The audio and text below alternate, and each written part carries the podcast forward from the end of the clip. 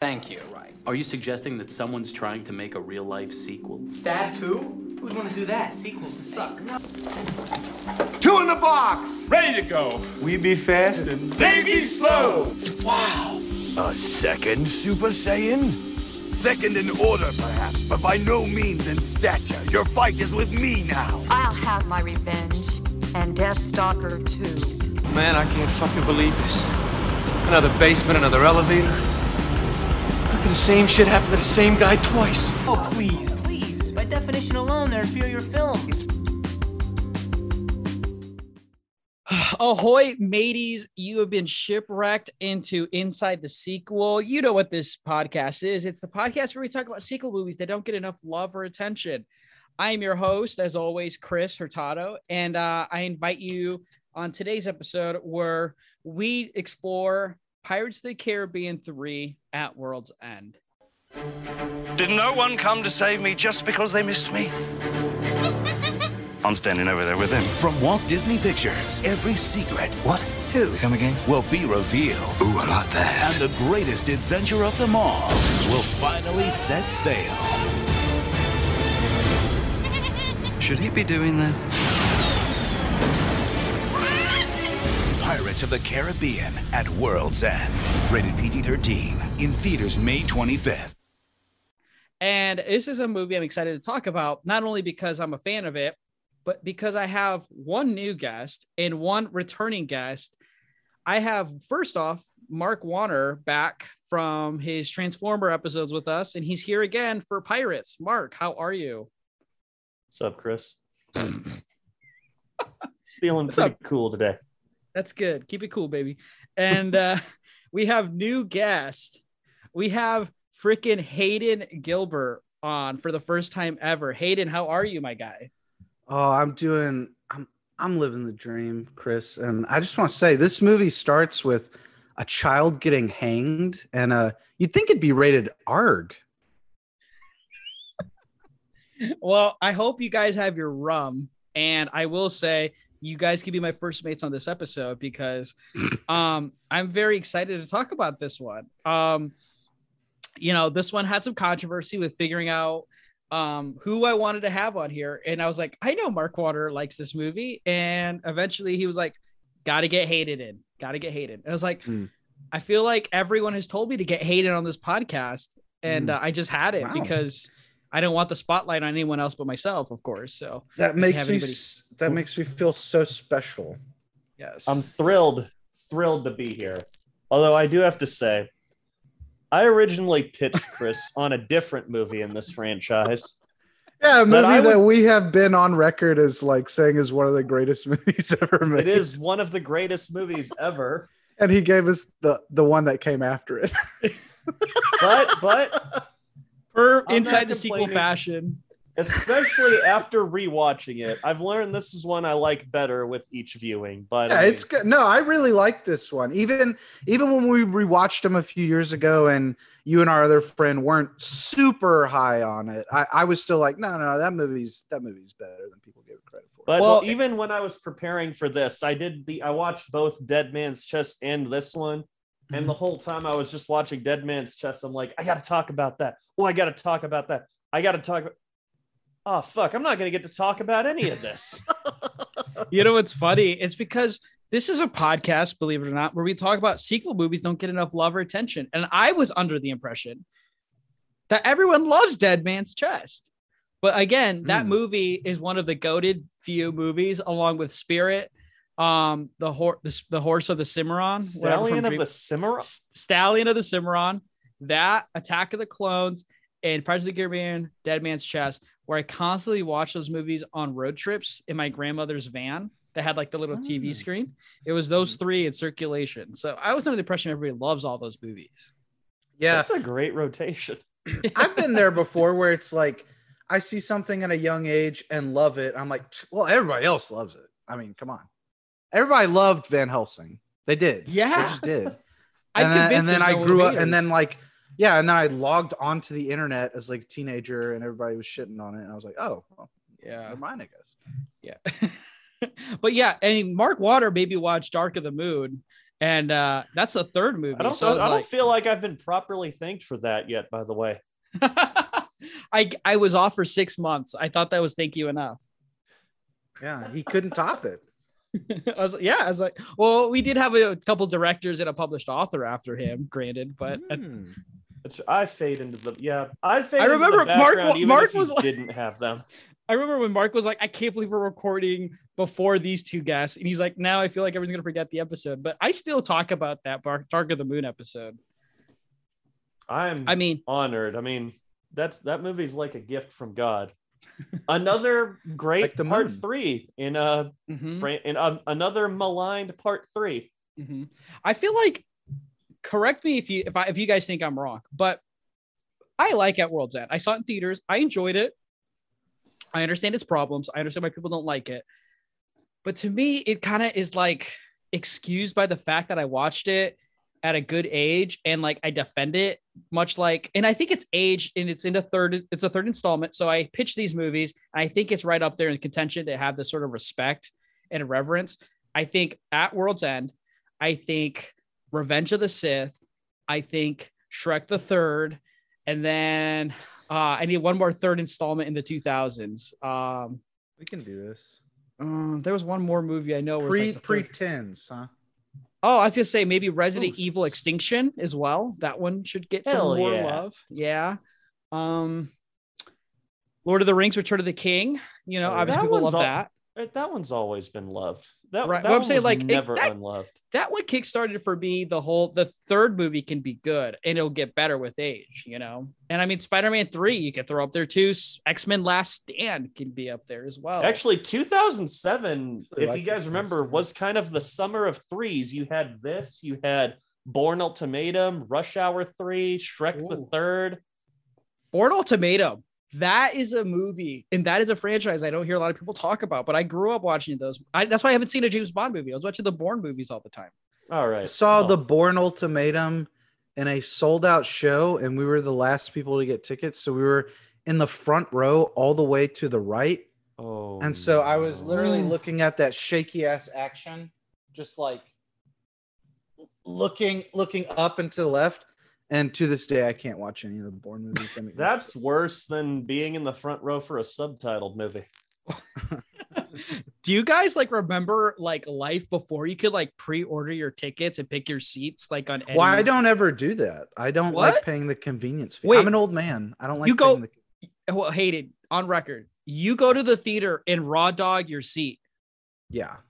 That's I fucking every now and then, like when I have time on like lunch break or something, I will run and I know I want to see something later that week. I will go up there and buy it pre, like like I will buy it at the beginning of the week for the end of the week, but I will I go up there physically to buy it. I get the convenience fee, but I can't believe you just raw dog and show up and pick up your seat there. That's crazy. Yeah. Well, I'm on the AMC app and I'm like a week in advance. I'm gonna pick my seat here and here, and I'm Well, happy with do you, it. do you have A list?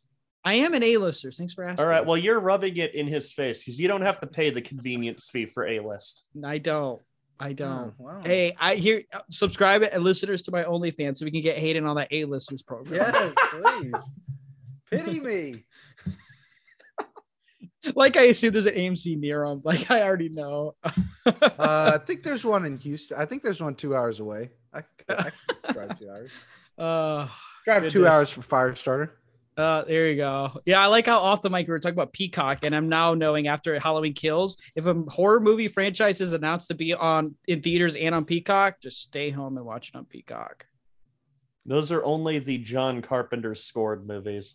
that fire starter it, it, it did scare me because i i mean my most anticipated movie of the year other than elvis at this point is salem's Oh. lot and i am so afraid of that opening weekend audience for salem's lot i'm so Mm. scared they're gonna ruin it dude they're gonna ruin it for me they're gonna ruin it for me Well, hold on, hold on. Before we even get started, Hayden, you're a first time guest. We haven't gotten a chance for the audience to like let, like educate them on um knowing whether or not you're a sequel fan. Like this is your first time. You're breaking your cherry with us. We're happy. Let us know what do you stand sequel movies? Do you like them? I uh, I favorite? love sequels. Yeah, this this is another thing about your podcast. I, I respect and I enjoy. Uh, sequels get way too bad of a rap. Uh, I I think it I think nowadays just everybody kind of has a million champions just because of the internet and whatever. But like uh, sequels, uh, sequels do get too bad of a rap. Uh, I mean, the the age old cliche of the sequel is never as good as the original. I mean, just look at horror franchises alone. Most of the time, that's wrong. I, I mean, with a lot of big ones, like I'm, I'm sorry, but a case could be made for almost every Friday the Thirteenth uh, that that it's better than the original. Um, No. so- but, I hope No, Mark I Wheaton's listening to this episode right now. but Uh, like, I mean, that's just that's just one off the top of my head. I personally love sequels because they you have all the sorry, but the boring setup stuff out of the way. You can just jump in to a new adventure with characters you already care about. And uh, I, I- I've and again, most of this love comes from being a horror fan, and I do feel like there is a built-in kind of excitement for horror sequels, and I can just bring that to sequels for other movies and stuff. So Yeah, I'm- I I'm will say horror movies. This is like a sequel podcast, but it's always had a soft spot for the horror genre, as obviously being a big Mhm. horror movie fan. And uh, I agree. Part of the podcast um, idea was I like sequel installments more than I maybe the contrarian in me is always like, I like the sequels more than the originals because everyone loves Halloween and everyone loves the first Nightmare on Elm Street. And that gets Mhm. boring. And like, how do we differentiate ourselves as horror fans? But then when someone like Doug McCambridge goes on air and says, I freaking love Halloween or Howling 2. And I'm like, I'm sorry, but what? You know, it's like I gotta explore this idea.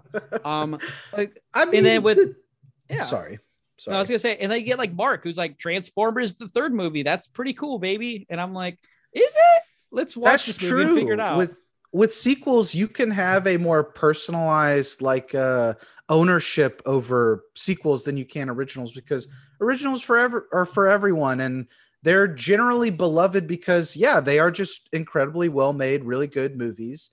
But there is something that it's like I don't know what to talk about with them because everything's been said. It's all fairly obvious about why they're so good, you know it's more fun to get into like these more unloved movies and you know so is Halloween Hell Kills yeah. one of those unloved movies, Mark, or no? absolutely Oh, ab- absolutely, it is. Hmm. Hmm. Mm. I, I, I can I, I can see you're smiling. You can wipe that smile off your face. Let's that smile off your face The listeners oh are like, God. no, no, keep that smile on. He's right. let's keep that smile on his face Oh man. Hey. I knew we were gonna talk about Halloween Kills, and we're trying to like hold it with respect. I assume that's why you brought us both on because you wanted at least one. Uh, here's, Tangent here's the about thing Halloween about Kills. halloween ends real quick here's the thing about halloween ends okay so the whole thing with halloween kills is like they cannot kill michael with violence they've it, it is it is it is ov- he is overtly supernatural at this point you you cannot kill him with violence i they've got to go crazy metaphysical weird for the next one otherwise it's just like i i i, I don't know what what else they need to bring the nine pieces of eight and free. Calypso. Mhm. Good And point. you bring Good it to the radio tower. Uh, make sure that it's broadcasting. Figure Don't out. don't go into the radio. Save that for another podcast. We don't have time to talk about the radio tower tonight. Uh, yeah, you're I right. t- you're right. Not- I totally forgot. We gotta keep the conversation on Pirates 3 like with respect because Disney might copyright this episode and take it down. They're gonna make us walk the plank. Let's bring back the pirate puns.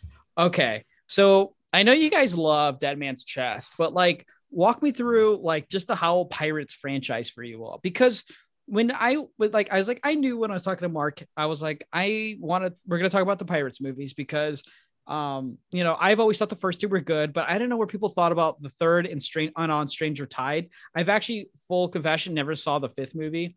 Um, but I always thought people didn't like the fourth one, which I saw in theaters, and that's kind of when I left the franchise.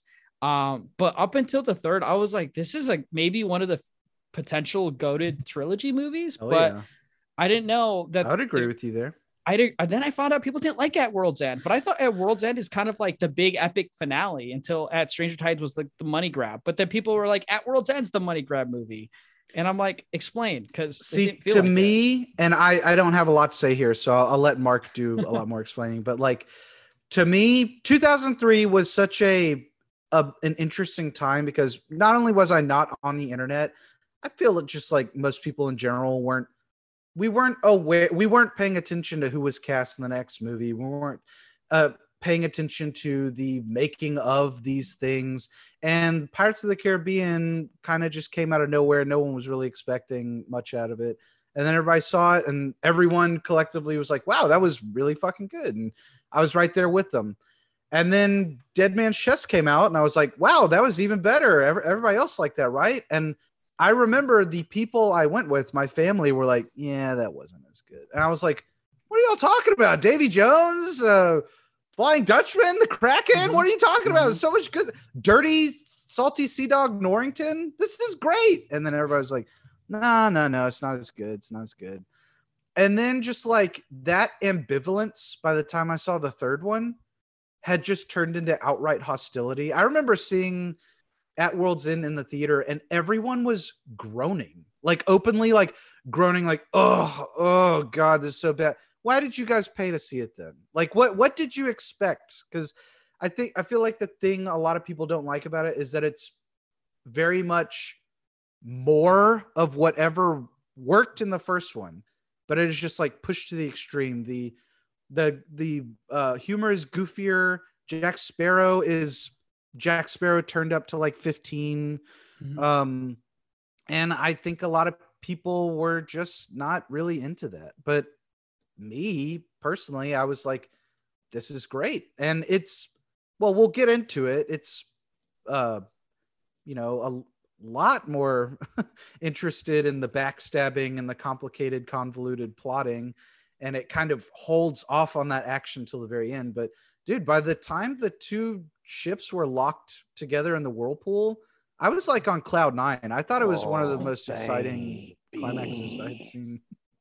And i think that's helped and we will get into this as well. I think it's helped by it's gore verbinski. It's not just some guy like making this. Oh, Mhm. as cgi heavy as that climax feels it's still like directed incredibly well it's like a ballet oh and i'm sorry to anyone who follows me on Letterboxd i'm basically just going to reiterate my uh my reviews for this It's not directed by like a Rob Marshall or like a Joaquin Rønning or like any of these. the fifth one is at least a, We'll, we'll a movie it. and not The like a made for tv movie the the fourth one is well you know let We- the we less can- said we- about the most expensive movie ever made the better you know Oh yeah, that's an interesting tidbit. Yeah. Mark, do you remember like where you were when you watched at World's End? One hundred percent. This movie came out. uh or I guess the Thursday night preview shows were the very last day of my junior year of high school. So I literally left my junior year of high school, went right over to the theater to catch the first show. What a Uh, my relationships, uh, my relationship's kind of interesting because I didn't see uh, Curse of the Black Pearl until a couple months before Dead Man's Chest came out because I didn't think it looked that good when it first came out. I'm not a. were you not a I'm- pirate fan as a kid you didn't like I was a pirate fan as a kid, but something about that movie just didn't speak to me. Like this was the summer of Matrix Reloaded, Bad Ooh. Boys 2, like big old, big old action movies or sci-fi movies. That was way more what I was interested. I was not interested in period piece pirate adventure movies, regardless of I don't know, the good word of mouth. I will admit, after more people started talking about how good it was, I was like, all right, I kind of want to watch it. But I never really felt that urge until right before Dead Man's Chest came out. I think a couple months before, I borrowed Curse of the Black Pearl from a friend. I'm like, I'll give it a shot. Loved it so much that I watched it twice in the same day. I usually that is rare for me because usually I don't like to. I feel like uh, I get burnt out on movies pretty quickly if I watch them that much. So I kind of like to let them breathe a little bit. But I went right back and watched that one again because I had so much fun with it. it's Actually, I think part of it was that I was watching it with my mom and she fell asleep and she wanted to see what she missed out on. So I'm just like, I don't have any problem watching that again. the first one yes. is pretty different for like a live action like Disney movie, you know, like it was like it had action, it had romance, really great production values, you know. I think it just helped. I mean, again, Jack Sparrow was like the key to that movie because everything else works beautifully. But if he's not there to kind of like, I don't know, offset all that like serious melodrama, I think it might not work as well. It's such a brilliant touch to have this just kind of just straight faced nincompoop at the center of the story. And he plays it so perfectly. It I mean, I I completely forgot that he was nominated for an Oscar for this role and Mhm. I oh, it's one of the best decisions the Academy ever made. I know everybody's like tired of him, tired of the whole Jack Sparrow thing. We're, we're just gonna go into Jack Sparrow, no, nothing Yeah. else. but I know everybody's tired of like Jack Sparrow, the character at this point. But like, I mean, it is crazy just how perfect he was in that first movie for for that role. I mean, it was literally like watching someone.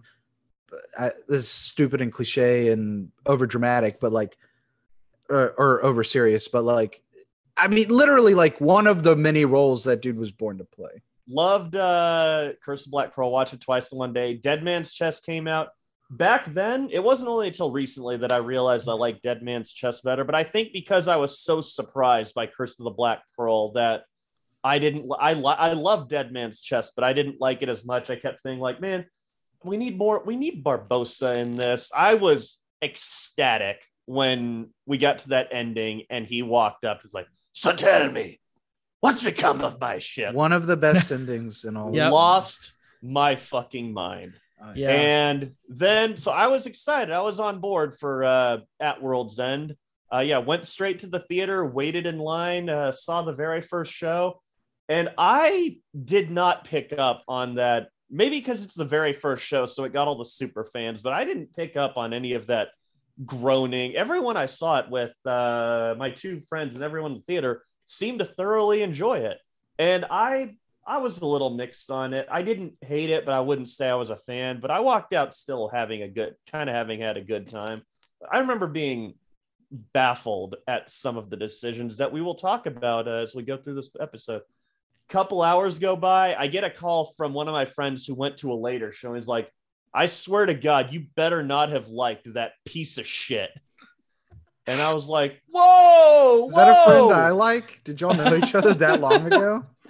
and um, because I was more, I was less willing to be uh, stand up for my opinions back then. I kind of just agreed with everyone, like, "Oh yeah, that's a, that was a piece of shit." And I didn't come back to it until uh, I did a little rewatch last year when I was bedridden with COVID, and it's a very good movie. I there's uh, I don't know what everyone what what problems everyone had with it back then, but they're stupid, baby. yeah, I think honestly, the biggest thing that hurts it is the runtime and maybe a few subplots. But other than that, it's a popcorn movie through and through for me.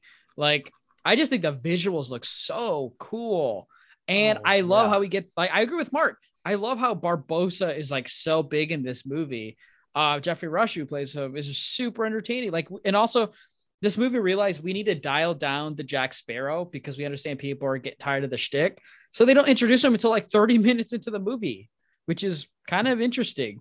And but when they introduce him, oh Mhm. boy, they go Yeah. overboard on that Jack Sparrow. I feel like they put a gun to Johnny Depp's hand, uh, head and been, was like, do comedic stuff for like the first 10 minutes on screen. And that's what I don't think so. I think they were just like Johnny, just do whatever you want, and he's like, oh boy, I've been Oh. waiting. Cause that's weird. Cause like there's a lot of parts where he does comedic bits and he kind of looks at the camera like, uh, you know, like when he's talking to himself. But I will Yeah, say, Mark, you uh, you're right. The first movie feels like a Jack Sparrow movie. In the second movie, it feels like a Will Turner movie. And in this movie, it feels like a Elizabeth Swann film. Oh yeah, I mean, well, I mean, she's the pirate king now. Arg. Yeah. Like I think she's the best thing in this movie. I wouldn't say Will Turner was the best thing in the second movie. I would say Davy Jones was. And like, you know, Jack, I think Jack Sparrow was good in it too. Maybe Bootstrap Um, and Bootstrap Will Turner was awesome as well. Hell yeah. And the Kraken, you know, like the Kraken was Oh just on a my roll God. in the 2000s. You get that, you get Wrath of the Titans and stuff too. Like the Kraken had a lot of screen appearances in movies. That was cool. That's one thing that I don't like about this is the uh, the fact that the Kraken has just been killed off uh, Well, can- by the time this. Can one we starts. get to that? Because I or can I say something about that? yeah, wrongful death, not like Well- pre- prelude to Harambe for sure. Well, I I, I want to say because I used to think the same thing, and like, because I, I I love the Kraken. The Kraken looks awesome. I love monsters. I love sea monsters, and seeing that thing, uh, see the Kraken attack, I and love that great. fucking organ music that plays. Right. However, after watching both of them basically back to back, I think we've seen about every bit of Kraken action we can possibly imagine in the sequel. We get like three attacks from him, two of them pretty big set pieces. And like, I mean, you basically see what all he can do. And I, one of the things I love about this movie in particularly, they set it up in the second movie, but I love that a subplot of this movie is the East India Trading Company trying to like and basically essentially like uh holding mythological deities captive just for their own gain that is so astonishing to me. I think i think that is such a cool uh subplot for this movie. I think it's such a like an amazingly evil um and like devious motivation for these villains. And having the the crack it is a shame that the kraken's like killed off screen or whatever but it makes it it's like a gut punch in this movie because i mean it is horrifying. It is a sea monster. It did kill a lot of people but like just seeing that it's just like thrown to the wayside killed off screen so unceremoniously it's kind of like wow this like majestic mysterious beast has just been offed by th- these insane men who want to r- rule the world uh, rule and run the world and Yeah, it's like that's I, I love that about this movie. yeah, it's because an Aldrich B uh, monster, sea monster, like it can be bad, but it'll never be as bad as fascist British uh business. It will never be as bad as capitalism. Mhm. Ooh, I Mhm. get internet points for that. Yeah, like thank you, Disney. I will say, I that's what I I didn't hear Gore Verbinski or Elliott and Rossio talk about it. I just assumed that's why they took the Kraken out of this one because they did everything they could do with it. But imagine the Kraken in that final battle in the Maelstrom. I had Imagine never, the Kraken just coming out of that thing like that. I would had be not, awesome. I had not considered that. Why had I not considered that? That would be cool, but I don't know. I, I again, for the reasons I stated before, I love that it's like, it is, it is, uh, it is these horrible, uh, fascist capitalists uh, going to those internet points, uh, d- doing everything they can. He's after the like- clout. I mean, they're killing like magic. Like I, I, I Hmm. don't know. I love that as a theme. I, I think that's, I think that's. Oh, it's I do think that I do think that the India, the East India Company is like feels more of a relevant uh, evil in this movie, which I liked because in the first two movies it felt like oh pirates are always getting away, but and then this movie it feels like you know they they don't they mean business this time around. You know what I mean? Oh, mean? Um, Well, yeah, I mean, thanks- the East India Trading Company has basically taken over the government and is mandating the uh, execution of children. Like that's about as dark as you can get. I do want to take one quick tang- Gore Verbinski tangent right here because he also did the Lone Ranger, which Hayden and I movie. both love. yeah.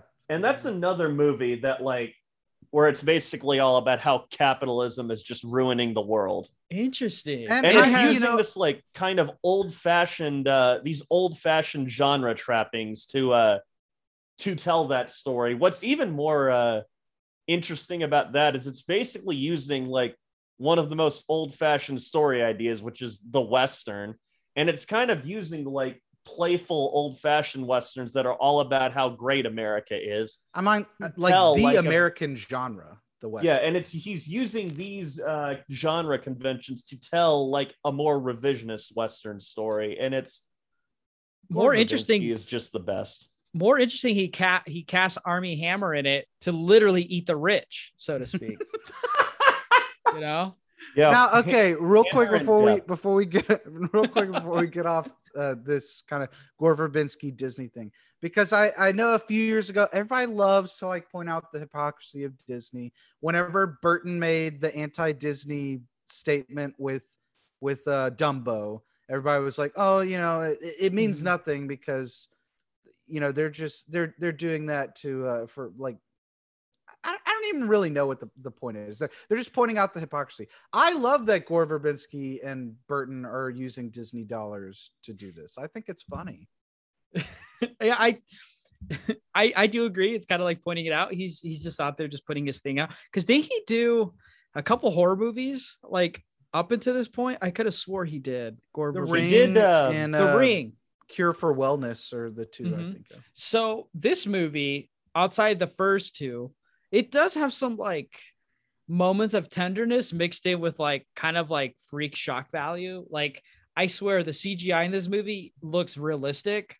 Like whenever you see the pirates on Davy Jones uh or on the uh, the Flying Dutchman, Like they look the- so cool. looks so look good. cool. They just kind of come out, you know. And there's a lot more violence. Like in the beginning of this movie, the two um Singapore women get shot in the head, basically, you know. Mhm. And you see like these guys at a bathhouse, um, who it's a bathhouse, but they look like the most g- gross, vile, unclean people I've ever seen. Davy Um, Jones sticks his tentacles down Mercer dude's like face holes, and it's. yeah, I remember my mom literally going, "No, th- this is this is disgusting. We Well, should not." let- and let's not forget that Dead Man's Chest opens with people being fed to crows. They're just Yeah, tra- they're hung. And in you see an eyeball and get poked out. It is like he got a lot of cachet for the success of that first movie that they let him do I whatever think it he also helps that it's pirates, and part of the part of the thing everyone loves about pirates is that you know they're they're they're, they're cartoony. they have councils. I'm sorry.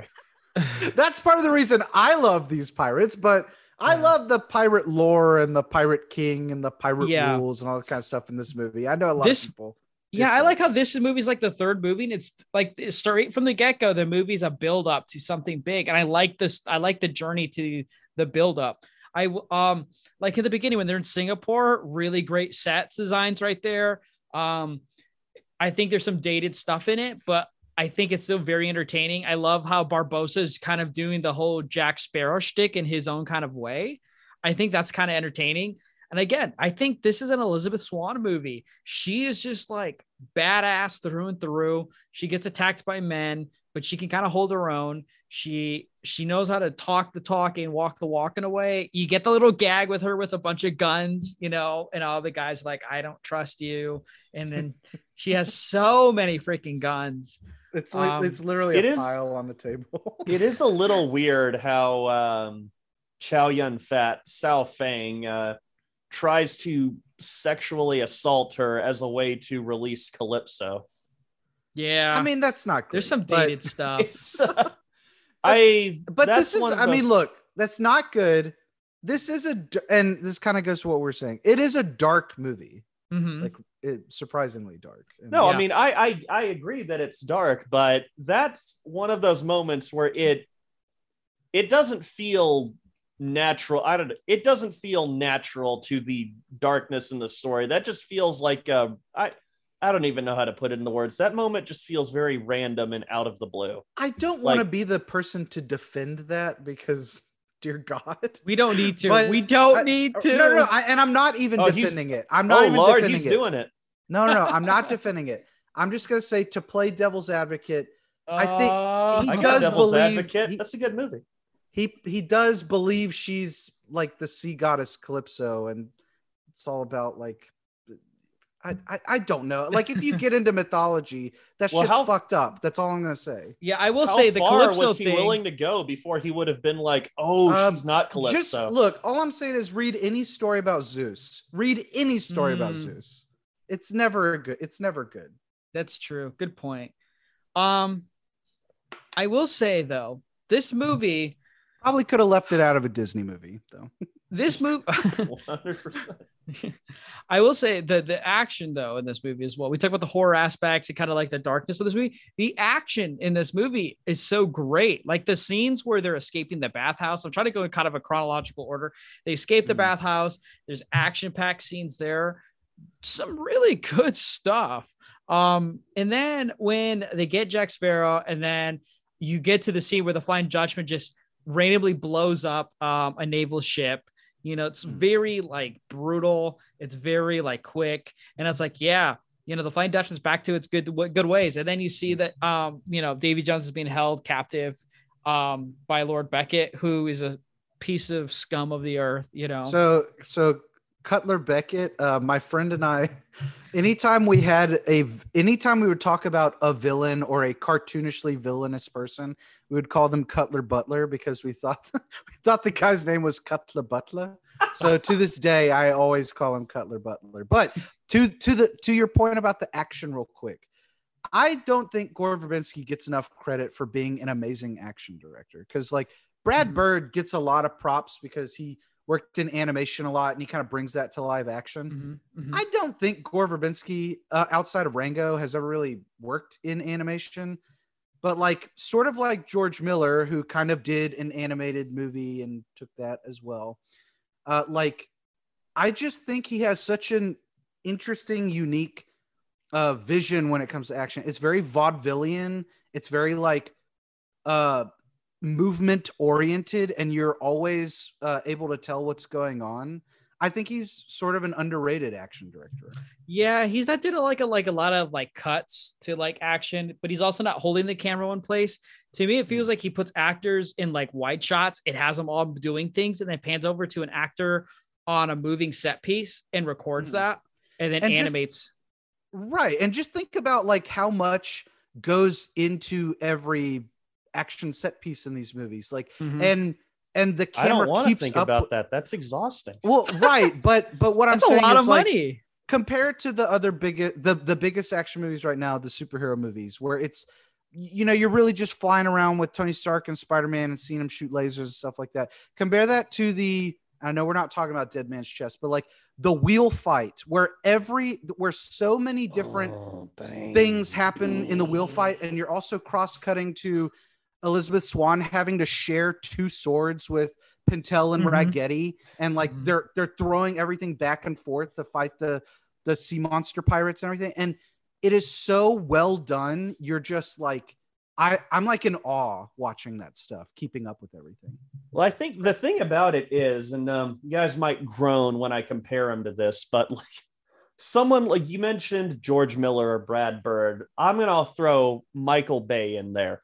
Directors who have they they are aware of everything that's going on on the screen.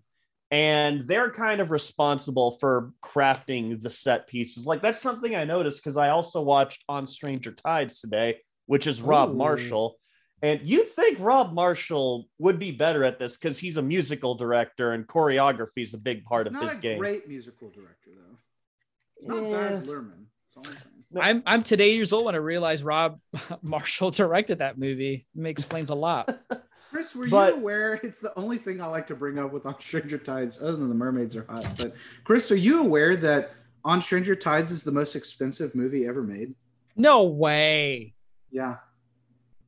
What Although a until freaking the new Avatar movies come out, maybe not. But They Yeah. uh let's just say Johnny Depp and Penelope Cruz and some of the actors got really big salaries for that movie. I was gonna say, wasn't he like the most highest paid actor during this time on Stranger Tides and that later on? probably. Yeah, it's like they didn't pay him a lot when the mo- good ones were coming out, but they paid him a shit ton when the crappy ones were coming out. Okay, the most expensive movie ever made, Pirates of the Caribbean on Stranger Tides, officially holds the record with a budget of three hundred seventy-eight point five million. Jeez, it didn't even look that expensive. Right. No, it doesn't. It looks way cheaper than the three Verbinski movies. And that's another thing I was going to bring up because we're talking about how good the action is compared to mm-hmm. nowadays. One of the things is he is aware of everything that's going on. He knows how it's going to cut together. He kind of helps plan it out. He basically he's kind of creating these vaudevillian kind of fantastic set pieces in his Yeah. mind. That's that's why the set pieces are far less impressive in on Stranger Tides or Yeah. uh, Dead Men Tell No Tales. This Another go- reason is there's a lot of location shooting on Yeah. these movies, and that kind of helps the CG to blend in a little more seamless. Like, I'm like, I'm not going to do any Marvel shit talking. I've done enough of that in my life. But Oh. those movies are mostly green screen. They're mostly green screen and just kind of blurry people flying around this green screen environment. And like, I love Spider Man No Way Home with all my heart, but that movie looked dated the first time I saw it. Those effects were never fully convincing. Watching uh, these movies again, these this stuff still looks 100% Davy. Jones It's- looks amazing. it is Yeah. very rare for me to see something in his movies and be like, okay, that's a little dated. Like maybe some of the stuff in Curse of the Black Pearl, but not uh not the uh second two. They look immaculate. Yeah, yeah no, I agree. He does. I think Gore Verbinski, which I was watching it and I was like, I, I said out loud, I was like, it's crazy. This movie came out 2007. It looks so good still. This guy, he has an impeccable taste for mixing night and day scenes because when it's at night, it's beautiful. It's long shots. You get that nice shot where the starry night and you see the black pearl riding through. Yes. Oh god, Such that's a one of the most beautiful, beautiful things I've ever seen, honestly. and then and then you get an awesome kind of kind of gothic look of when Elizabeth Swann is leaving is get escaping the Davy uh the Flying Dutchman at night and you get the nice lanterns mixed with the gross and griminess with the with the smoke and the fog. That's a great scene. Like he gets that. And then I swear every moment that it's like bright and early, it feels like um scenes in the movie. It looks like you're at the theme park and it's like the the bucket just came down or the sprinklers being shot. It feels like you're in a water park and it feels awesome. It looks awesome. You can it's weird in this movie more than any of the Pirates movies. I can like kind of feel the weather in a way. Like I'm like jealous that they're getting water sprayed on them when they're on the ship with the bright and glistening sun, you know, on them. It just like I feel the locations in this movie. Same thing with when they're on the Maelstrom. Like it looks like they're literally gonna like sink into it. It's like I don't know what a Maelstrom would look like in real life, but this movie has always kind of given me that vibe of like it looks like hell. you know what it's I mean? terrifying. Like I've, I mean, I've stated my love of disaster movies, and part of the reason I love them Yeah. is because, like, especially aquatic disasters, like that's a really big fear of mine. And seeing just open ocean just turning into a whirlpool like that, it is Mhm. terrifying, especially as convincing as it looks. I That's a good point. um, Real quick, that's a good point though, Mark, because when I feel the rain and I feel the water splashing, I feel the weather. I feel like the that kind of elements there. I get another movie real quick that I get that vibe from that does really well is Crawl. When it's raining, Yes, when it's yeah. like tsunami like weather like that, it's like wow, I really feel Oh, that. yeah. And that's a really important element when you have weather being a huge factor in your movie. Another Wow. thing I really like about that climax in the Maelstrom is when you look at it, and, and I remember the internet reaction to it. Everyone was like, "Oh, it's the CG bloat. It's you know, it's it's nothing but uh, digital imagery, and it looks, it, you know, it's just a bunch of noise." And like you know, you compare that to nowadays, and it, it's insane because I mean, it is very CG heavy. It's it's you can't necessarily do this practically. It, it's a wild, crazy idea.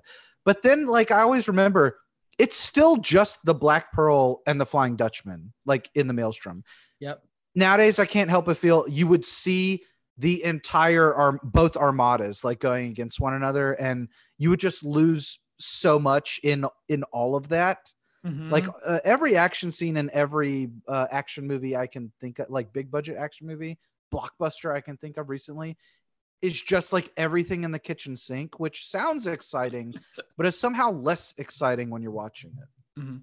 Mark, what were you gonna say before I cut you off ru- rudely, like we do on this Um, podcast often? Well, first, relating to what he said, um, is that uh, when I was watching that final battle, I had completely forgotten that it was just the Dutchman and the Pearl. I had forgotten that the entire armada was still back there. And what, so when they when they defeated the Dutchman, I was just like, wait, is that it? Is the entire armada gonna back down just because that ship's done? I'm like, oh no, they're still coming after them. There's more. But then they take them out surprisingly quickly. They just have to take out the Endeavor, They which just is gotta blow up Cutler Butler, dude. that's an awesome ship, by the way. Uh, the Endeavor Cutler Beckett's ship. Mhm. Like, I mean, honestly, all of these ships are pretty awesome. Like, even on Stranger Tides, Blackbeard's ship is awesome. Like, there's such a I was gonna grand ask. design to the uh these ships. I was gonna ask what y'all's favorite ship is, but I, I feel like we're all gonna say Flying Dutchman. I'm definitely gonna say Flying. Fly Dutchman's iconic. Yeah. Yeah, I don't think you can get better than the Dutch. I like tentacle squid shit. It's my preferred Oh, yeah. porn. Hell yeah. um, what I was originally going to say was that you were talking about how you feel the weather and the locations in this. One thing I like about this is the fact that the locations are so varied compared to the previous two. The previous two, it's pretty much just the Caribbean and it's bright, sunny, like it's like just in the middle of summer, bright, sunny days or nights where it's still hot, but it's all very tropical. In Yeah. here, you've got them going through They sail to the glaciers, which the earth. It looks incredible. Like I'm a big fan of anything snowy in movies, and that stuff is incredible. You've got them. Uh, it's a lot more overcast than this one. I feel like Mhm. there's more rain. Like this, there's just a lot more variety. Like they get to the when they actually get to Davy Jones' locker, like that feels different. Mhm. There, it's just I keep using that word, but there's a lot of variety in At World's End that I really appreciate. Yeah, they got a mix. Singapore. Yeah. Yep, they make so much different, like kind of, like how do I describe it? Like you're in Singapore, like Hayden said, but like you get like more like Asian, um, like influence and Shipwreck piracy. Cove is cool. Mm-hmm. You get, and I think Oh my that's really god, cool. I love Shipwreck Cove. It yeah, looks you so get so many different nationalities of pirates, and they're all together. And I think that's really cool to kind of see different like takes of like non Jack Sparrow looking pirates. I think that's really cool. It is Um, cool. Yeah. The- I like the how the Frenchman, uh, since I went to France for two weeks, you know, I like I Oh, know wow. French now. I know. I know, like that the French pirate, he's Captain Horse for no reason. he's like, I am the Captain Chevalle, and I'm like, oh, horse captain, cool. See, I'll we're lavishing I think they call that. Ooh la la. lavishing nonstop praise on this movie, and it's a great movie. It deserves it, but I'll go ahead and start being a little negative just to kind of uh, Mm. Balance Bummer. things out because one of the things I don't like about this movie compared to the other two is the fact that it takes itself and the lore a little more seriously. Like yeah. now we've got we've got pirate lords, we've got pirate meetups, like the I love all that stuff. it's just uh, like the whole fact is that they're all like they're kind of living this free life on the open ocean but now they also have all these rules that they have to abide by it's like they don't seem that much better than the Well, east india that- that's why I kind of find it interesting. I, I'm not saying that they necessarily thought it out this way, but it does kind of expose the bullshit of the because the whole time you're thinking like, what are we supposed to be pro piracy here? They're like rapists and murderers, like they're terrible people, and it's that whole like Rob Zombie thing where like he equates freedom with being evil, and it's like the same thing. It's like it's like no, what the what the fuck? but it, I mean, if you do look at it a little more cynically, and you're just like, oh, they're all about like not losing their liberty, but they're still bound to like this age old code that's outdated, and they're all like, yeah, this is frankly bullshit, but we still do it. Yo ho, we're, yo honorable. Pirate's life for me. Right. I I kind of like that, but I understand how it's like, come on. Gore, Yeah. Ver- Gore Verbinski was the kind of guy who rooted for the bad guys in the movies, is what I feel like. Oh, well the gore verbinski he's got a um he kind of started out his history as, as a punk rock guitarist like he played in a lot I of uh know that. punk ba- which is funny when you see him because he's this quiet older like he's not fat but he's a little heavyish gentleman and he's so soft spoken and he's That's how my friends see- describe me.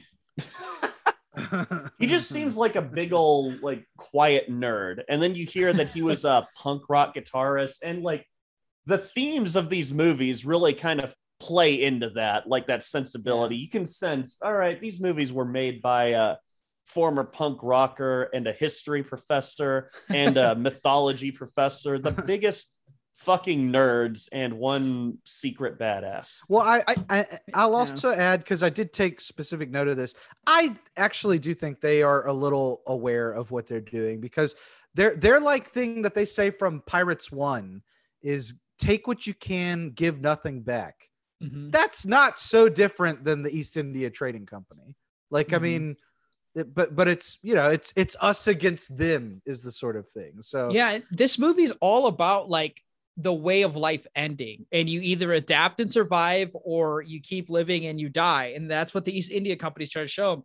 You've been doing this shit to us for so long. Now we're gonna do it to you, and now you realize you're bullshit. And now you realize if you don't assimilate with society, you're fucking done. And that's what the whole idea of like the Kraken being easily killed, Davy Jones being held captive by his heart in the chest, and like that's why like we talked about like it's cool that the East India Company is the ultimate bad guys um with like a fascist ideals because it's like they're adapting to the world that's been like punishing them for two movies now. And Right. uh I like that. I like how the whole idea is like let's just run and keep doing what we're doing. And then they're like, we can't do that anymore. Now Hmm. they've exposed our bullshit. Now we have to either fight our old like ways and like figure it out after that, or like just fucking, you know, become normal people in jail for the rest of our lives. Hell yeah. Also, is there anything is there anything more stupid th- like Cutler Butler should have thought it through whenever he was like, We're gonna put your heart on your ship, Davy Jones. and yeah. I I, I kind of get that it's like, oh, he thinks he's in such control, he can like hold it right in front of his face. But at, at the same time, like, dude, terrible plan. Terrible plan. Yeah, he's definitely a Mickey Mouse villain for sure. Get that wretched thing off my ship.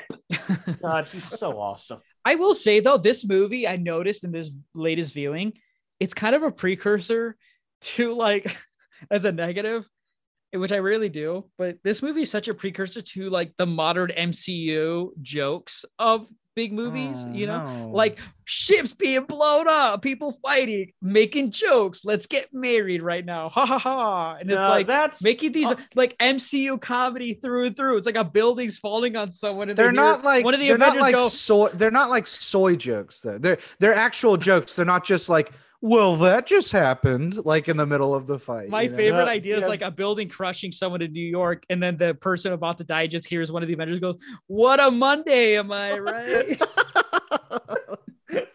Yeah, like, jokes have been a part of action and adventure movies for going way back. The MCU or Pirates didn't start that. The MCU just developed a particular type of humor that Mm, doesn't play for everyone. Well, it's, Oh, and it's this it's the fact that it's like the same humor through 20 however many movies, you know. it's weird. I'm I should have done more of my homework. I didn't watch any other swashbucklers like those Errol Flynn movies or like the neither Kevin we. Costner. I should have watched. Speak I for should have watched. I watched every one of them.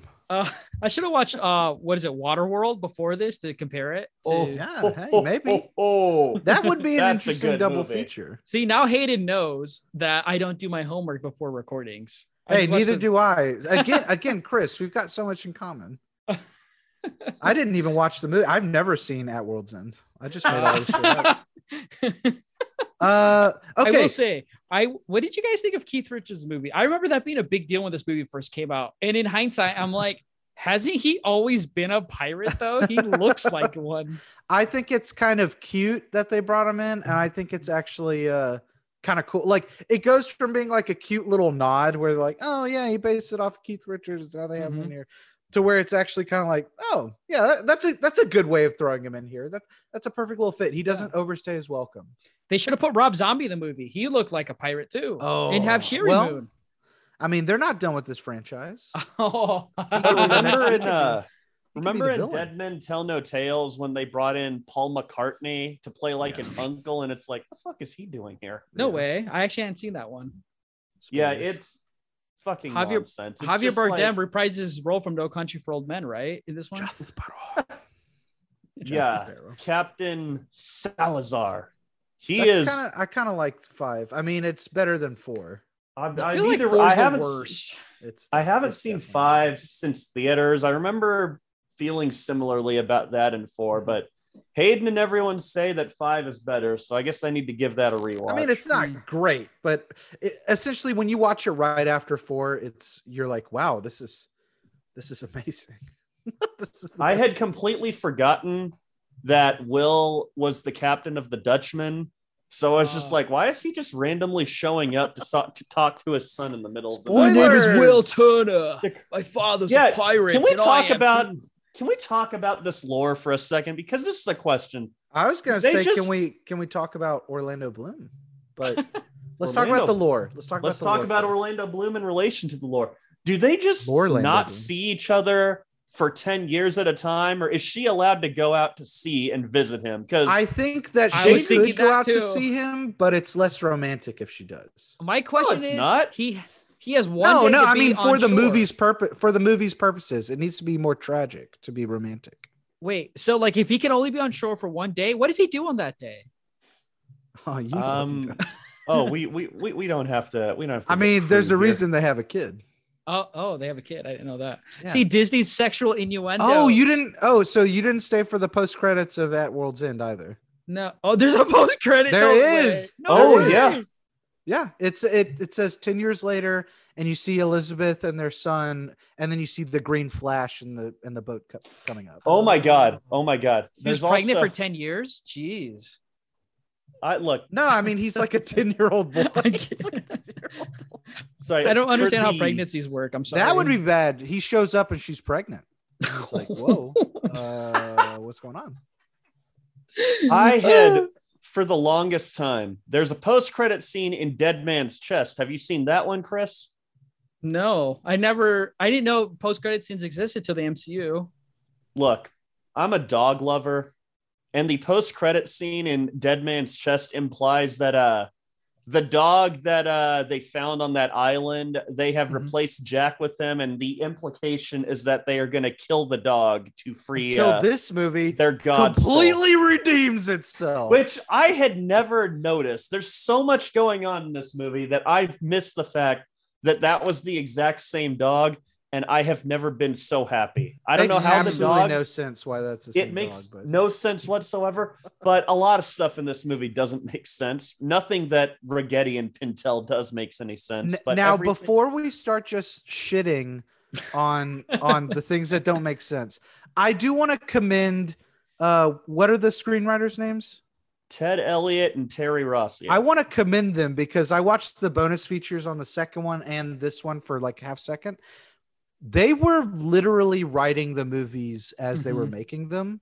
Mhm. and that is incredible that like this is this is such a, uh, a a high watermark for like winging it and as a procrastinator i respect the hell out of that like they're just I mean- like big fans of Drew Goddard. They're like, edit the script, give it to the actors that morning. they they made it look effortless because i i couldn't other than other than those little things where it's like just a reference for reference's sake the dog comes back or whatever other than that little stuff i'd be like yeah they they definitely thought this shit out like it's so convoluted and complicated they have to have Yeah, I heard that this movie was a production hell, and I wonder if that's why the movie's runtime is so long. That they just didn't know what to keep and stuff. So in the editing room, they just kept it and spliced just it all. keep writing stuff sense. so we can keep shooting stuff so you can get back to the plot sort of thing kinda because this movie is pretty long. Like I don't feel its length, thank God.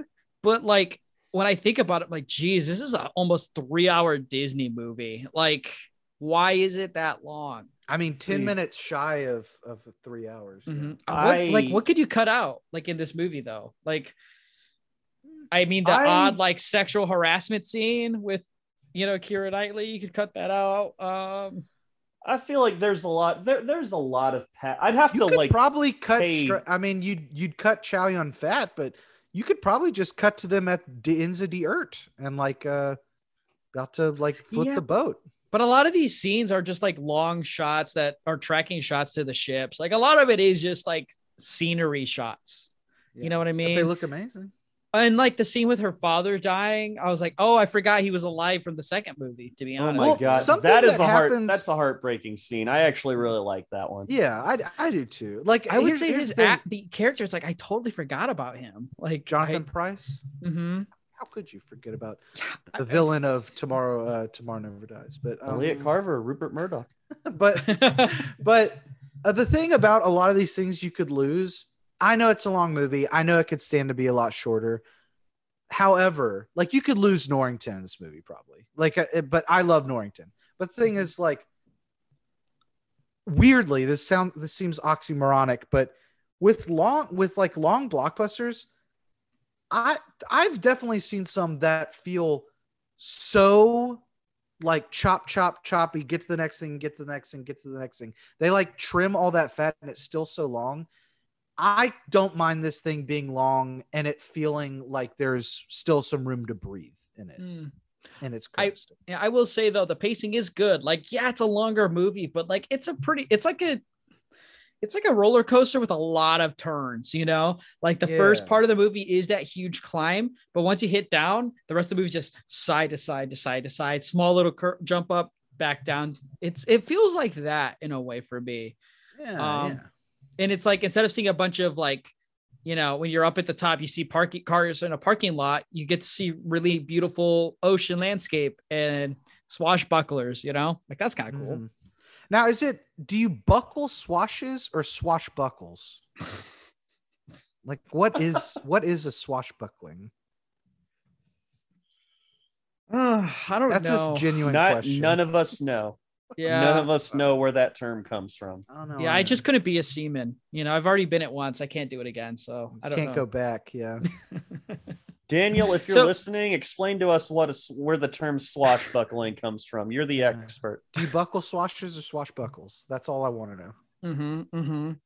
Uh, but yeah, I I like this movie. Like I like to pretend that on Stranger Tide doesn't exist, and I like the idea of the ending. I always thought the ending of this movie was great, where he's gonna go find the Fountain of Youth. You know, I've always thought that is a fun ending for this movie. If they didn't make any more, totally fine with it. Uh, you know, because history explains what's gonna happen to these pirates, right? Um, I didn't need to know anything more after. they're gonna they're gonna hijack uh, captain phillips's boat Oh boy. Oh, oh, oh. Uh, um. So my question is: Is it called Pirates of the Caribbean or Pirates of the Caribbean? Well, I think it's pronounced Caribbean. Hmm. It's just they have such exaggerated accents that they say Caribbean. Ah. I Uh, could be completely wrong, but I'm pretty sure that's how it's pronounced. It's I crazy that there was that one scene at the end when uh, Barbossa goes like, "We've got a new map here," and he opens it up and he goes, "Oh my God, this is exactly what Jack Sparrow wanted." His final masterpiece. He cut the middle of the map. This is Jack's masterpiece.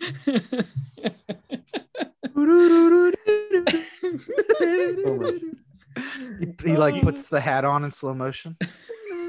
You guys know who's an MVP or one of the MVPs of these movies? Geoffrey Rush. Gibbs. Oh yeah, hell yeah. Mr. Gibbs.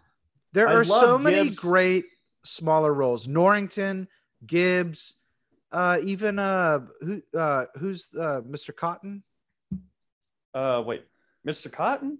the mute, the mute guy with the bird. Yes. Oh, yeah. Mr. Oh my. Even what about Bootstrap little- Bill Turner though? Like I like Bootstrap. I think he's kind of a meme. Oh, dude, he's great, and he breaks my heart whenever like he's being taken over by the Dutchman, and Yeah. uh, and then he recognizes Will. That shit breaks my heart. Oh. but hey, you I, I again, I think Gore got onto something really great in this movie because like when remember when Jack Sparrow is like a cage on the date on on the Flying Dutchman and he comes out as like a part of it and you see his brain and he's licking it and stuff. Uh-huh. I'm like, that's some like peak like horror kind of shit right there. I really However, like it.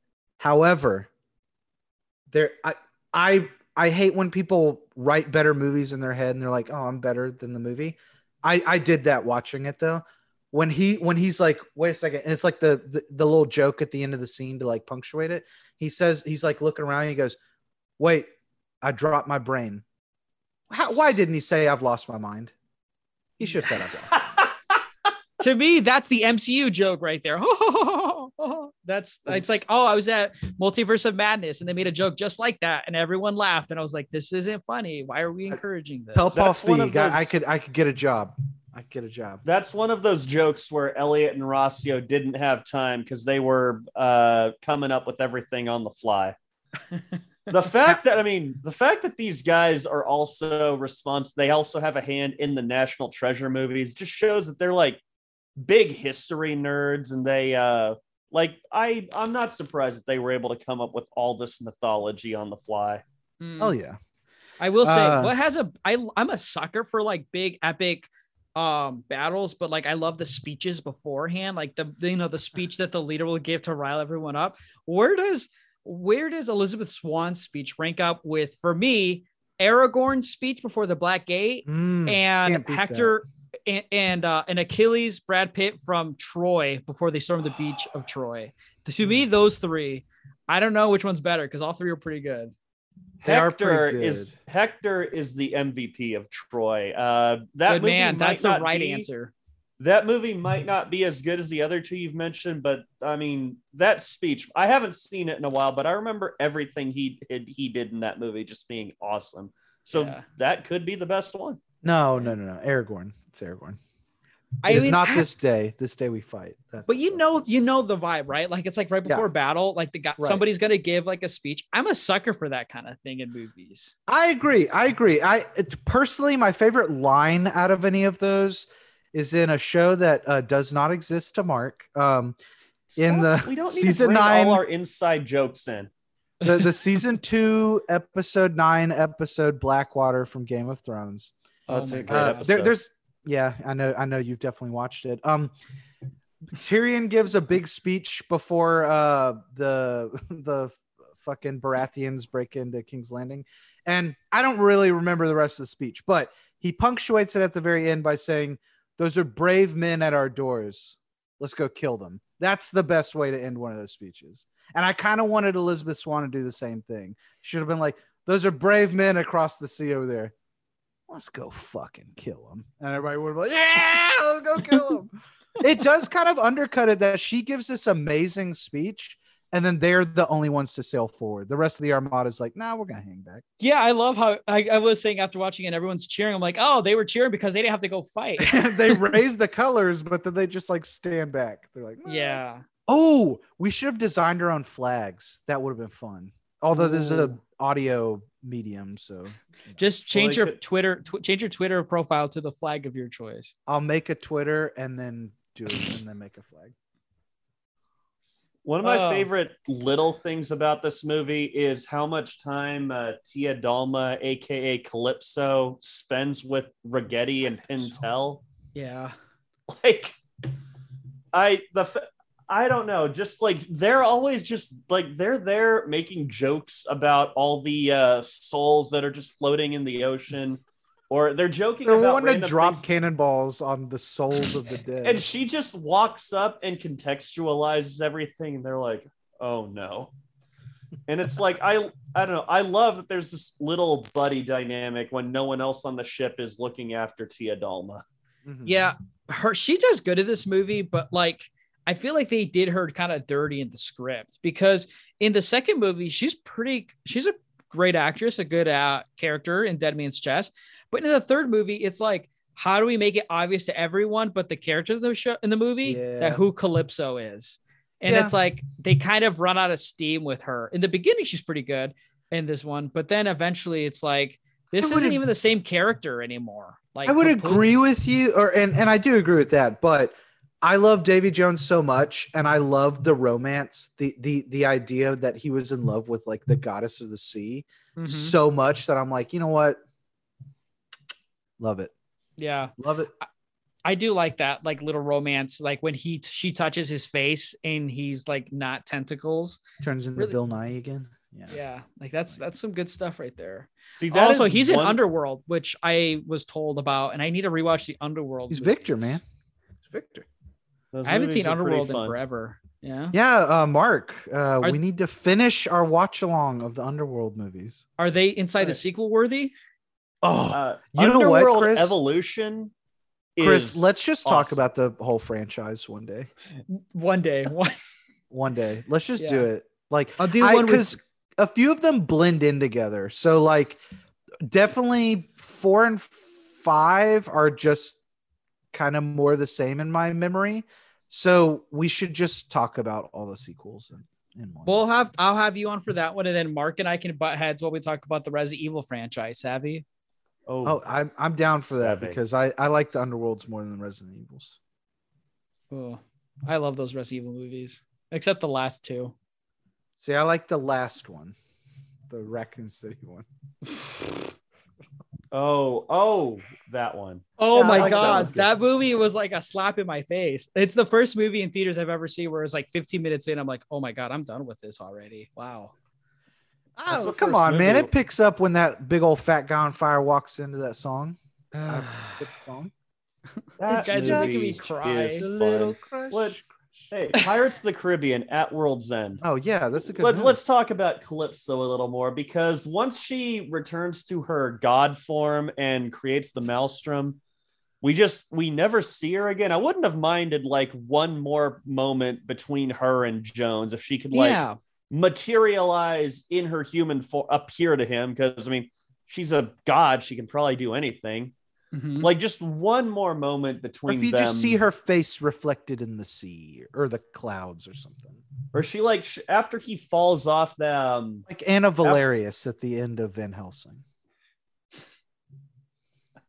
I need to rewatch that so I can get these references. They need to make a sequel so I can come and talk about it. It's weird that she's made out of crabs.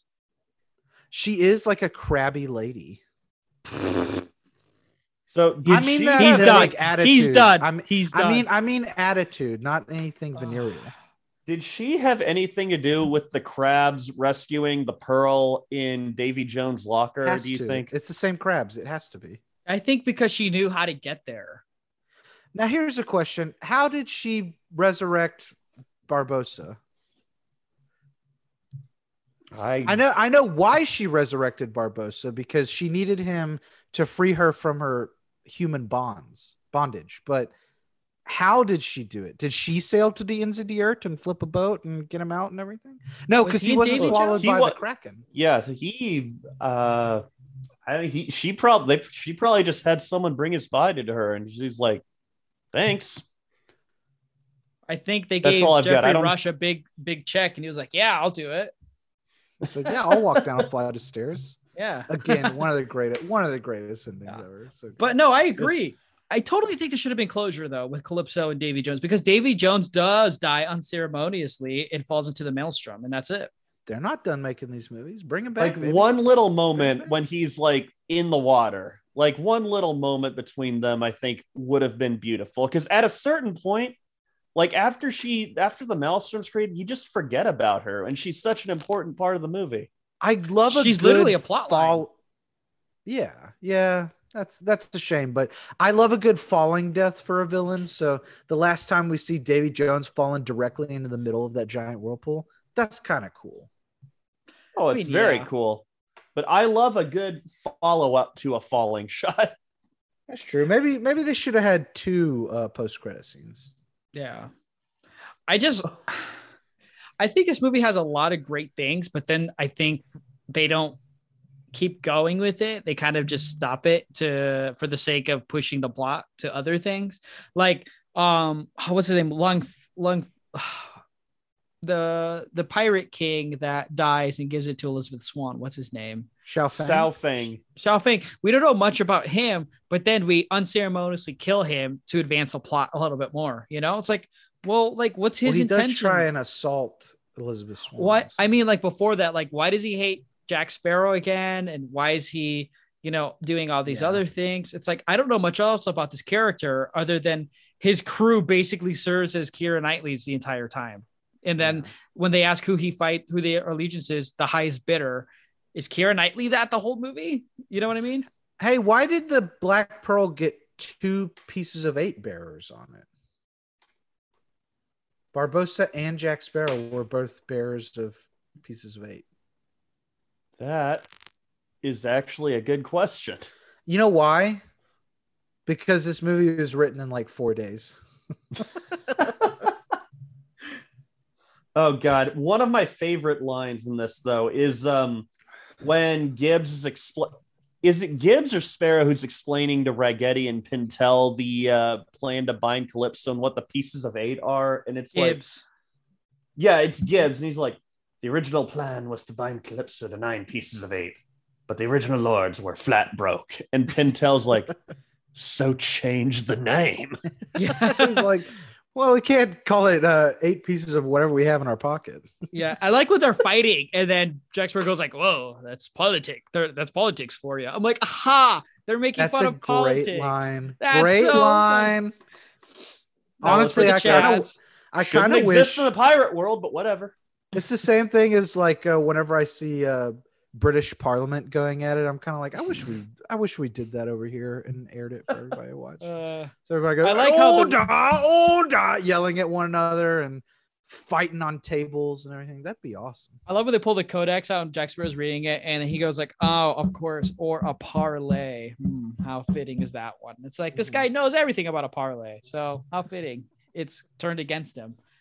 Um, yeah, I think this movie has some wittiness. There's some smart jokes here. There's a lot of you know jabs, and I kind of like that because Dead Man's Chest is I think it's just a pure entertainment film. It's got a lot of good um elements, but this movie is just fun. You know what I mean? I See, don't. I, I feel like Dead Man's Chest. I mean, obviously, I like it more, but I feel like that movie is kind of hilarious. I that's one of the reasons I like it more because it is Mark so much this funnier. one's too dark, too serious. Yeah, I- I mean, I don't even mind that it's so much as it just it takes its lore way too seriously, and I like that Dead Man's Chest and Black Pearl both like they take their lore seriously. They have this Mhm. deep lore, but they just have Yeah. fun with it, and that's what this movie is doing too, to a certain extent. But sometimes I feel like it is a little in love with its own epic nature, and that gets Good a little point. annoying. But Good Dead point. Man's Chest, oh my god, that movie has so many just pure funny moments, like the fight in Tortuga or Mhm, mhm. the like the the battle on the wheel where like they're um uh, Norrington and Will are fighting while Jack's Yep. just kind of stuck in it, running on the inside. Like there's Dude, God, Dirty Dog. Norrington, one of the best characters out of the whole franchise. I love seeing him come back in this. I love that he gets a satisfying into his arc. Mhm. But I loved him whenever he had lost everything in, in the Ye- second movie. Great, great Mm. character. Great character. Mm. Yeah, I think it's weird. I don't watch the first one that much, but I always watch the second and third Oh. one. Why do you think that is?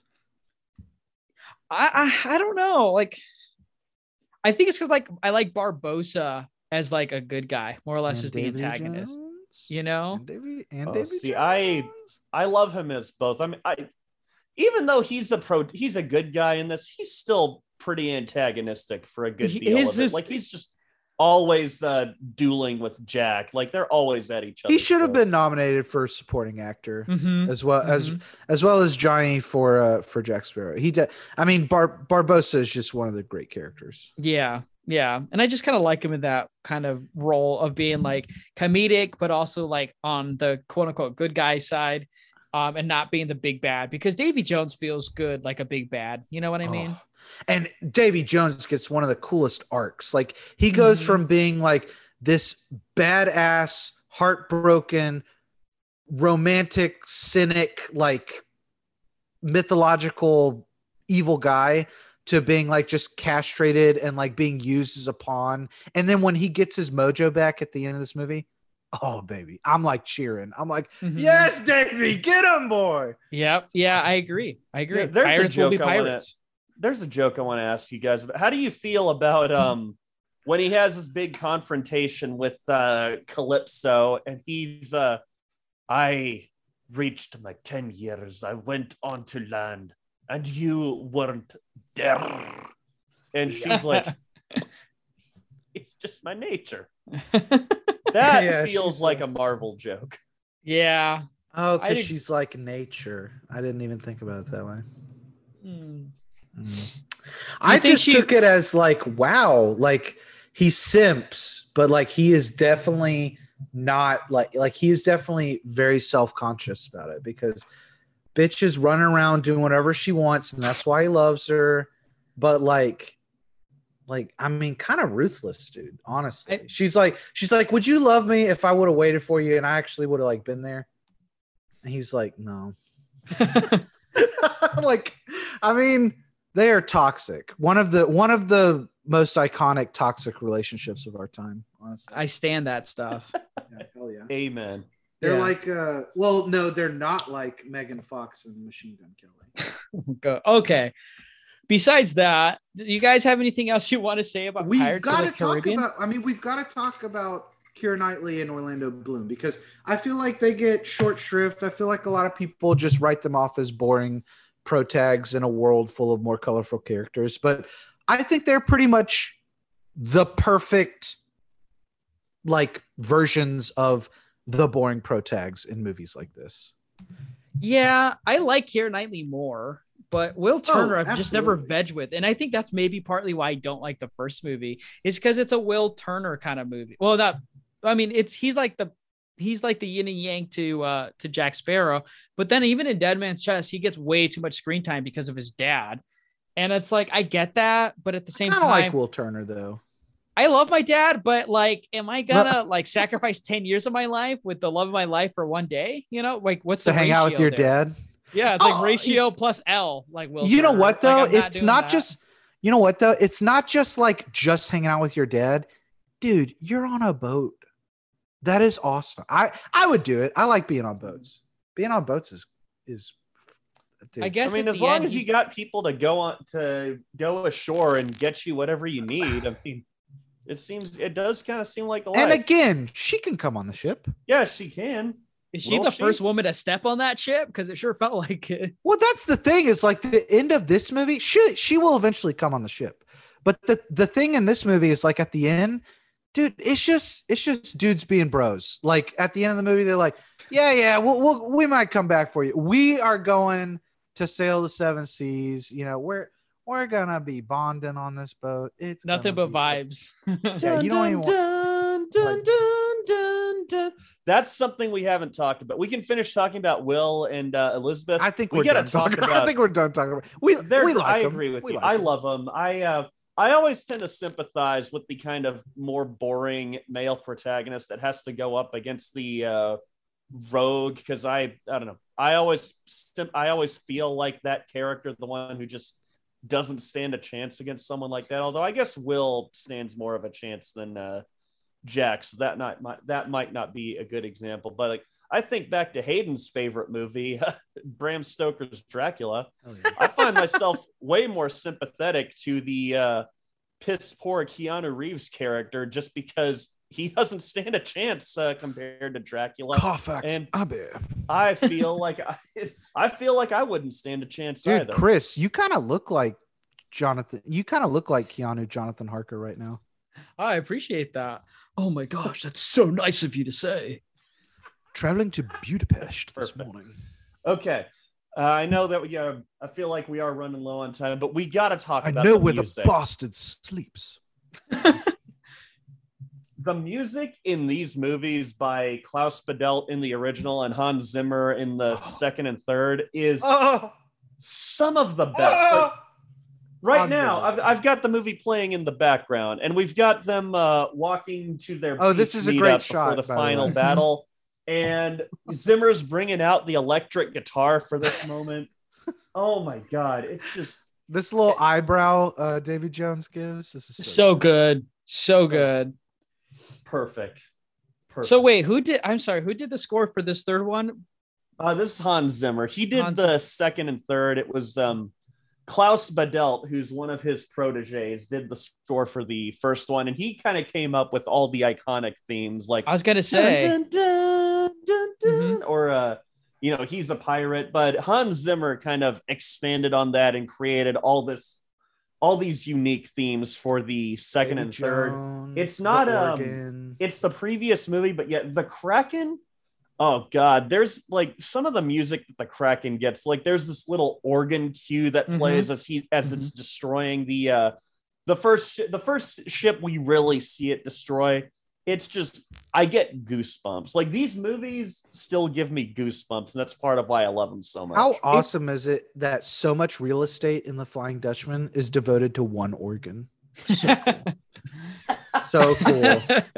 it's weird that movies kind of regressed from these pirate movies in, in sort of like scale and like design and like practicality you know it's it's weird going want to watch this like man this stuff looks great and like now Mhm. it's like i see any like marvel mcu tv show and it's like that doesn't look good. Like they look they the vfx team took a day off. You know what i mean? and none of the environments ever there's just not as much thought or care put into all that all the design you know True, but then again, we're talking a show versus a movie. But at the same time, I, I'm I'm still- including I'm No, including the movies. even like, the Marvel movies, they don't Yeah. like even something like Guardians of the Galaxy, which those are probably the most extravagant uh, Marvel uh, movies in terms of uh, design. Maybe those and Thor Ragnarok. Uh-huh. Those don't reach the levels that you get in these movies. Hmm. Yeah, that's a good point. It just feels like this. This felt like the last hurrah for me for like Disney's live action like movies in terms of like not being a superhero or Star Wars. You know. yeah, Yeah. And it's kind of sad because will- like they ended up making two more, and I saw one of the two, and I thought it was god awful. And the next one felt like it was a last grasp for the franchise. hmm I will say Disney, at least with their live action adaptations of their uh, animated films, the ones I've seen, those are the ones where they kind of they are still going all out on the production design. Like Mhm. Male- I would the agree with Maleficent, the Maleficent movies in particular, especially the second one, that has some rich production design to it. And I kind of wish they'd bring some of that over to the MCU. That'd be nice. Although I hear those Maleficent movies are, you know, you're either a Don't fan or you're say not. anything about the Maleficent movies. don't talk presence. about Mistress of the Dark that way, Chris. Goodness. Okay. Okay. I'll have to do my homework and rewatch the first one to get to the second one. Oh, that's that's kind of a beautiful movie.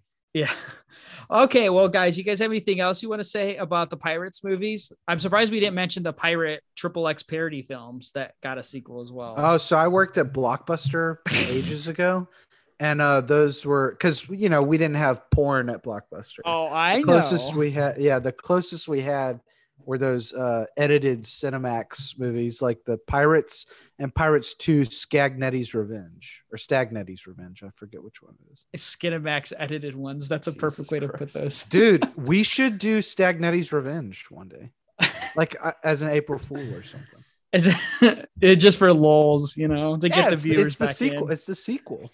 Yeah. Well, I'm glad like we got to talk about at least pirates early on because one, it's a blockbuster, and two, it's a summary type of movie, and June is just perfect for that kind of shit for both of those Oh. things. And we got Oh, to cover it.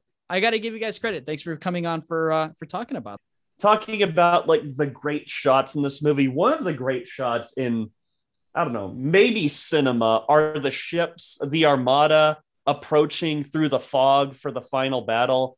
Like you barely see the one ship showing up through it, and you think, "Ah, okay. And then you slowly start to see just how many there are. And it's just like, again, it's a director who understands the, this is going to be so pretentious, but whatever, the majesty of cinema and how it's a visual art form. That's one thing I wanted to mention. And number two, I talked about the like little buddy dynamic between Pintel Ragetti and Tia Dalma. I love that Ragetti is the one who frees Calypso. He's the one that uh, tells her that phrase in the most loving way, which makes me wonder He's does uh, my boy, who, by the way, for the longest time, that was the celebrity I was told I looked the most like, and it was very distressing. you don't look anything like him. Uh, well, here's the thing, because he is Gareth on the BBC Office. Yeah. He's the British version of Dwight, and I let a handful of friends borrow that, and because of that, that I was always told, "Oh my God, you look like him, Mark," and it was a fucking nightmare. Mark, don't but worry. he looks- look anything like E- him. e- in that show especially because in this he's a little dirtier and he's got the glass eye. In that show i do kind of feel like he looks like me. And maybe they just drilled it in my head but i hate it. I hate it. Anyway uh, nowadays people tell me i look like owen wilson woody harrelson. I like those a lot more but i love that he's the one to free calypso and it's like makes me wonder if he genuinely is in love with her because he doesn't have a shot with her which is kind of its own little heartbreaking thing He was just anyway he was the real charmer on the Black Pearl. Little do people know. anyway, that's all I wanted to say. No, well said. I appreciate it. I it's a little detail like that is why I want Mark Warner on my podcast. I like Um, little details. Little details and little less Michael Bay. I'm always happy with that. Michael Bay is the movie that's chock full of little details. movie filmography. Hence the heavy drinking on recordings. uh, but no, Mark, I want to thank you for being on here again uh, and giving me the chance to uh, talk about another franchise that you know we both like and uh, have some fun with it and uh, hopefully get to get you have you back on again um, before another six months we take a break if that sounds okay I give you a hard time, but I am thrilled anytime I get to come on here. Anytime you need me. yes that's what I'm you better not be teasing about those Resident Evils. We got to talk about Oh, at least I- I- one of those. Don't worry, uh, don't worry. We will because I when you messaged me, we talked about that. I was like, oh, buddy, we got to We got to have this. we have to have this like fight on the on air, you know. So, uh, but Hayden, thank you for being able to stomach being on a three way call for your first ever inside the sequel appearance. Absolutely. Look, I love uh I love uh, joining my buddy Mark on these podcasts. I always think it's fun. This is actually the second uh, Jerry Bruckheimer produced, uh, Ted Elliott, Terry Rossio written sort of movie that Hayden and I have podcasted about this year. That's Ah. true. I I keep forgetting that we they also- were Yeah, we did a National Treasure 2 double with uh, Lindsay. Mm-hmm. And both of those movies like share those things, and they were both released in 2007. I just think that is a it's a bizarre coincidence that only I would notice, but uh, I think It's it's, funny- cool, baby. It's funny we're talking about National Treasure too because that was the last recorded episode I did last year. So, That's right. yeah, Oh, that's the one you- that did me in. So you jumped straight from a 2007 Jerry Bruckheimer to another 2007 Jerry Bruckheimer. There you go. It's kind of funny how that shit kind of works on this podcast. Yeah, I knew I had to have both of you on when I last heard you guys were on uh, uh, the film feast with Matt Bledsoe. Mhm. I was like, oh, I got to get in on that. That would be fun. that that action. Oh yeah. And you've actually you've kept us uh you've kept us at a short recording. You always manage to do that because we we run up those run times when we're on Schlock and our film Yeah. I feel but bad you for know how Matt. to- We run all over him. you, you, you know how to keep it brief. You are you are into the whole brevity thing. I'm into the whole, you, you know me. Like I like to get in, I like to get out. You know. This man lives a life. He's got shit to do. That's right. We don't have anything to do. Hell no. Hey, hey, like I said though, you guys are welcome anytime. I'm happy we got to talk about this. And it's a movie like we all agreed upon, and we have some like similar thoughts, which is really nice and refreshing, you know. So Hell yeah. I- We'll have to come back and talk about uh, Halloween Kills at some point. hopefully it's not that long until we have all three of us back on. But uh, No. when, whenever that movie releases, for sure we'll have to have to have people talk, have a people encourage us to have that kind of conversation. Oh Although boy. Halloween Kills, much like um well no, I was gonna say Multiverse of Madness was kind of similar. Where it's like I liked it, and then I more I thought about it, I was like, oh no, I don't think I like the movie. I didn't have to wait that long to come to that realization. That seems to be the story with a lot of people. No, it's all good. Although, do Yeah. love the ice cream song. Love Yeah, the I ice just- cream song. I need a Malignant 2 to come out so I can actually have it on this podcast. Oh, d- d- put that in the air, please. I would kill for Malignant. too. Malignant 2 would be like the cinematic achievement of the decade. Oh, man. well, he's got to get out of the brain prison.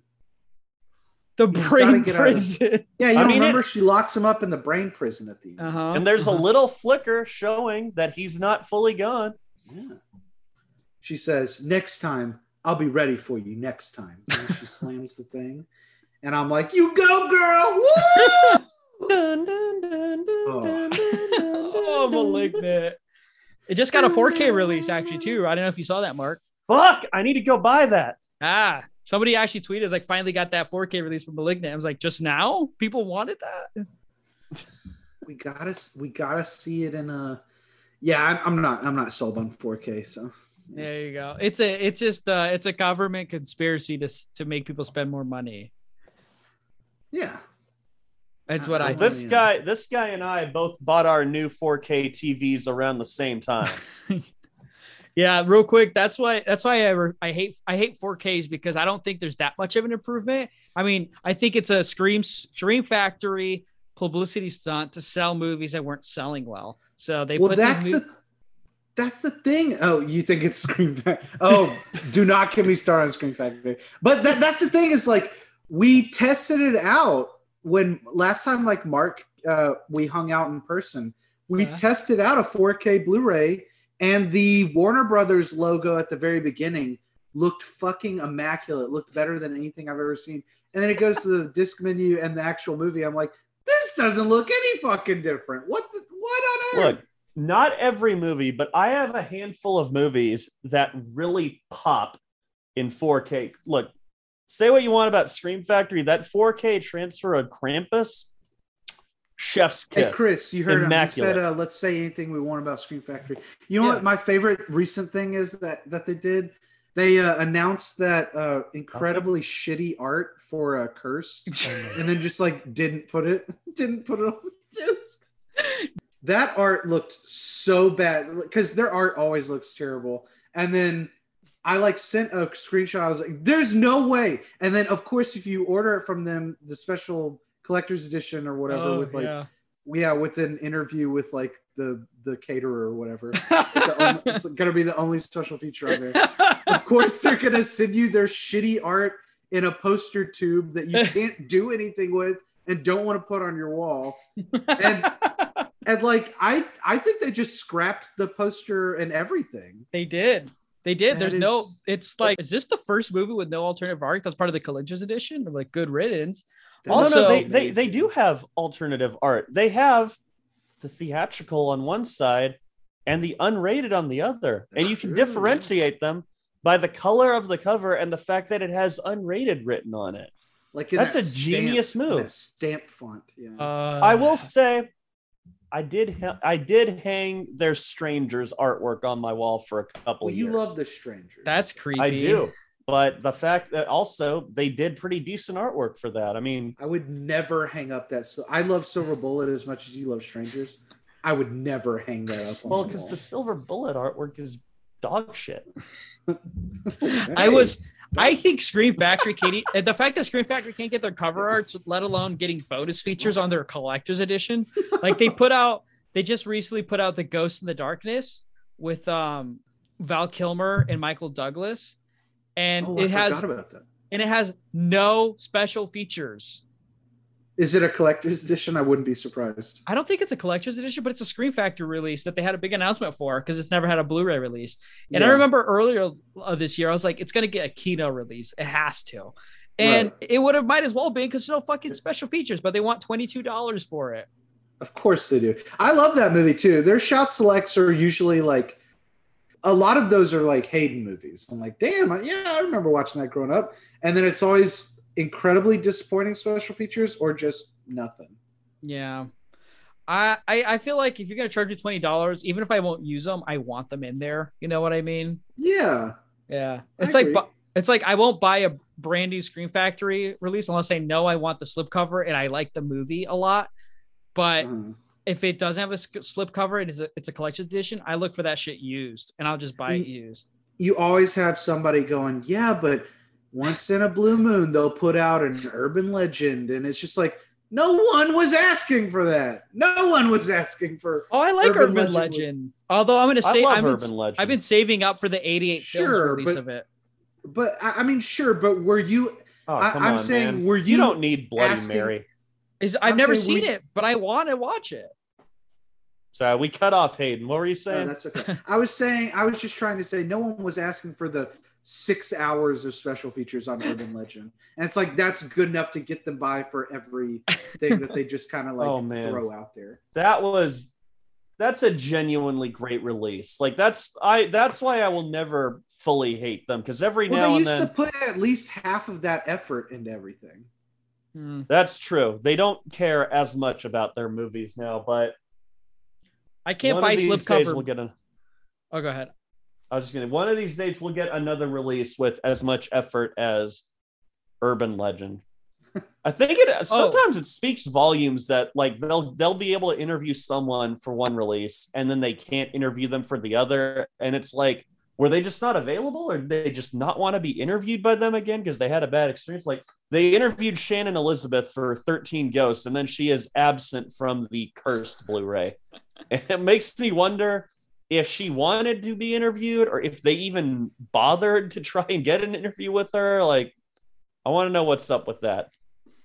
I I love the kerfluffle of they sent out a press release without proofreading it, saying that oh yeah, you're going to see the version of Cursed you've never seen before, and then two minutes later they're like, Oh wait, that was the original press release for the original unrated Blu-ray, and we just didn't change it. Sorry. No, we don't have the Craven cut. It doesn't exist. It's just like, oh, thanks, thanks for uh, getting my hopes up. But Mark, where can people find you so we can get these hot takes? Uh, find my hot takes on the on the old Twitter at the Shape 14, capital T S A T S. Jesus Christ, capital T H E underscore capital S H A P E one four. Uh, you can find me on Letterboxd. That's where you'll find uh, most of the hot takes. You'll rarely find a single negative review on there.